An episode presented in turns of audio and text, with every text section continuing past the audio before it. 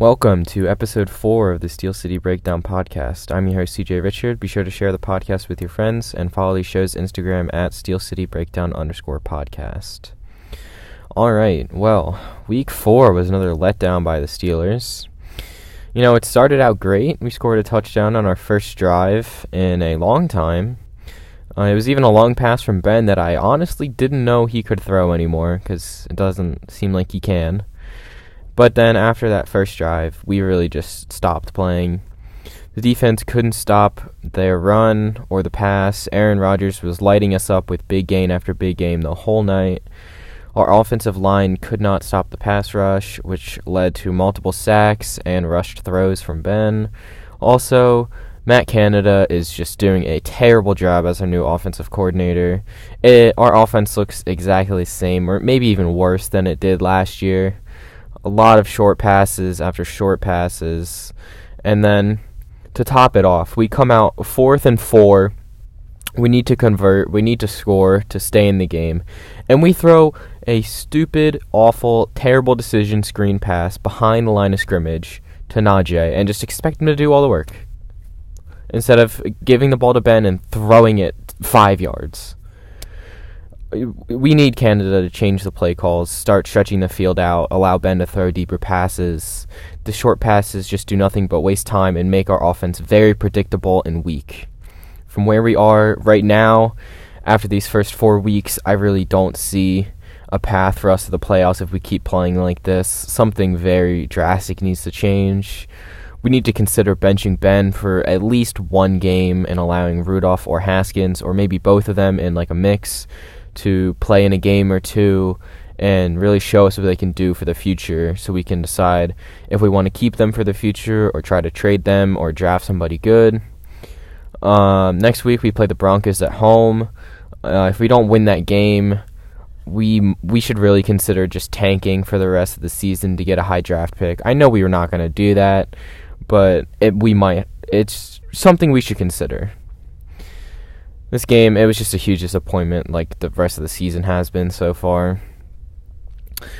Uh, the Pirates ended their 2021 season this week. They ended with a record of 61 and 101, which is not very good. In their last two series of the season, they won. They won one of three against the Cubs and won two of three against the Reds.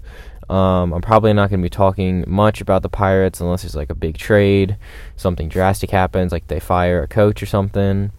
Um, but I'll probably start back up around spring training time or preseason when things start happening again for the Pirates. Um, finally, the Penguins so far have played three preseason games out of six. Um, the first one they lost against the Blue Jackets, got shut out. That was kind of a boring game, but it was really just a bunch of new guys that are just trying to make a name for themselves. Um, our second game, we won 2 1 against Buffalo, and then our third game, we won 5 1 against Detroit. We're looking pretty good so far. Uh, Kapanen had two goals against Detroit, and Jeff Carter had one in the same game and it's good to see the production from guys that they're most likely going to be on our first line here when we start the regular season. Carter center, Kapanen on the wing, and then somebody else on the other wing. Um, also, big shout out to goalie Louis Domingue. He played great against the Sabres. He only allowed one goal on 21 shots and was looking really sharp out there, really trying to prove himself. Um, he probably won't replace Jarry or Smith just because we're probably going to stick with those guys because we've had them for long. Um, but it's good to know that if one of them goes down or starts playing really bad, we will have a good third string goalie. If we do decide to keep him, I don't know why we wouldn't. He played really well. Um, and we have three more preseason games left here. We have one against Buffalo, one against Detroit, and one against Columbus. Uh, then our first game we are going to Tampa to play the reigning Stanley Cup champions, Lightning. Um, don't really know how that's gonna go. Um, then uh, we play one against the Florida Panthers away again. But then finally, October 16th, I think it's a Saturday, we have our home opener against Chicago And I'm hoping we can see Fleury that game, maybe give him another tribute like we did when we played Vegas when he was still on that team. That would be really cool. Um, I'm not sure their goalie situation, if he's going to start or not. I don't know why you wouldn't start Fleury. He's really good. Um, kind of would be disrespectful to him to not start him, but you know, that's not my decision. Um, I don't know what Chicago's coaching staff wants to do, but I want to see Fleury.